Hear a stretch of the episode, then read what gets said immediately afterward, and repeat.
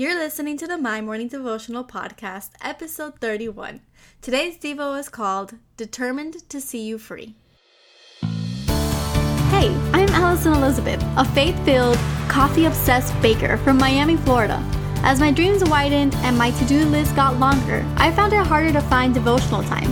After seeing many people struggle to do the same, I set out to produce a five minute daily dose of heaven. This is the My Morning Devotional Podcast.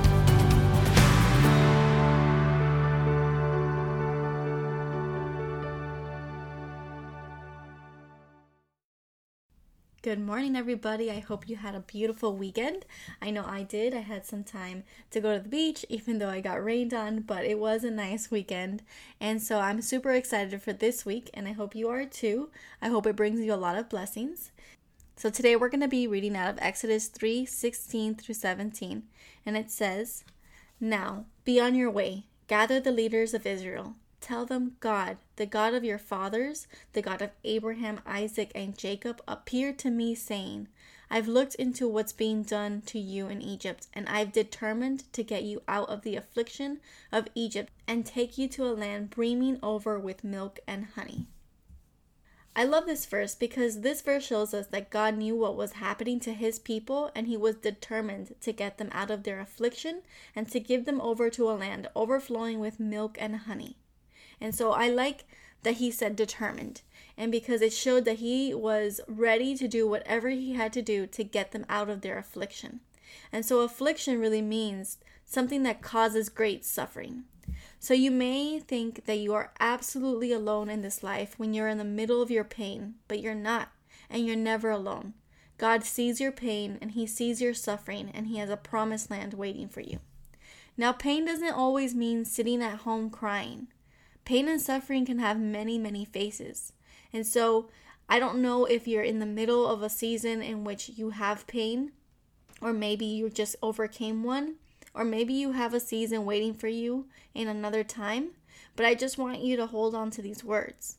You see, pain, like I mentioned, can have different faces. And so maybe it's when you're feeling disappointed with where you are and you're longing to be further along. See, this is a practice of self inflicted pain or when life events happen and they change the trajectory of your life for the rest of your life, and when you can't accept these events, that's also a form of pain. Pain can be anger that you've built up over years, or it can be resentment or even numbness. You see, I beg you to pray in these moments because God is with you.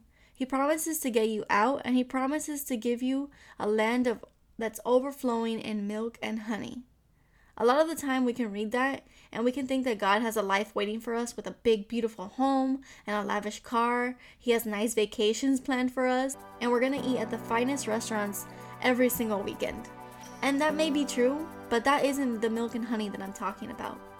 You see, if you gave your anger, grief, and resentment to God, He's to give you over to a new life where you overflow with joy, compassion, and love. You'll see the world differently. If you read on, you'll know that this land comes with giants, and many of the people didn't want to walk into the land because of them. I think this verse and this story serves us as a reminder that no matter what season of life that we find ourselves in, there's going to be some form of giant. Our choice is to learn how to live with these, you know, bumps in the road while living in a life full of contentment and patience. You are going to get to where you're headed. Give it to God and watch your life change in an instant my prayer for today.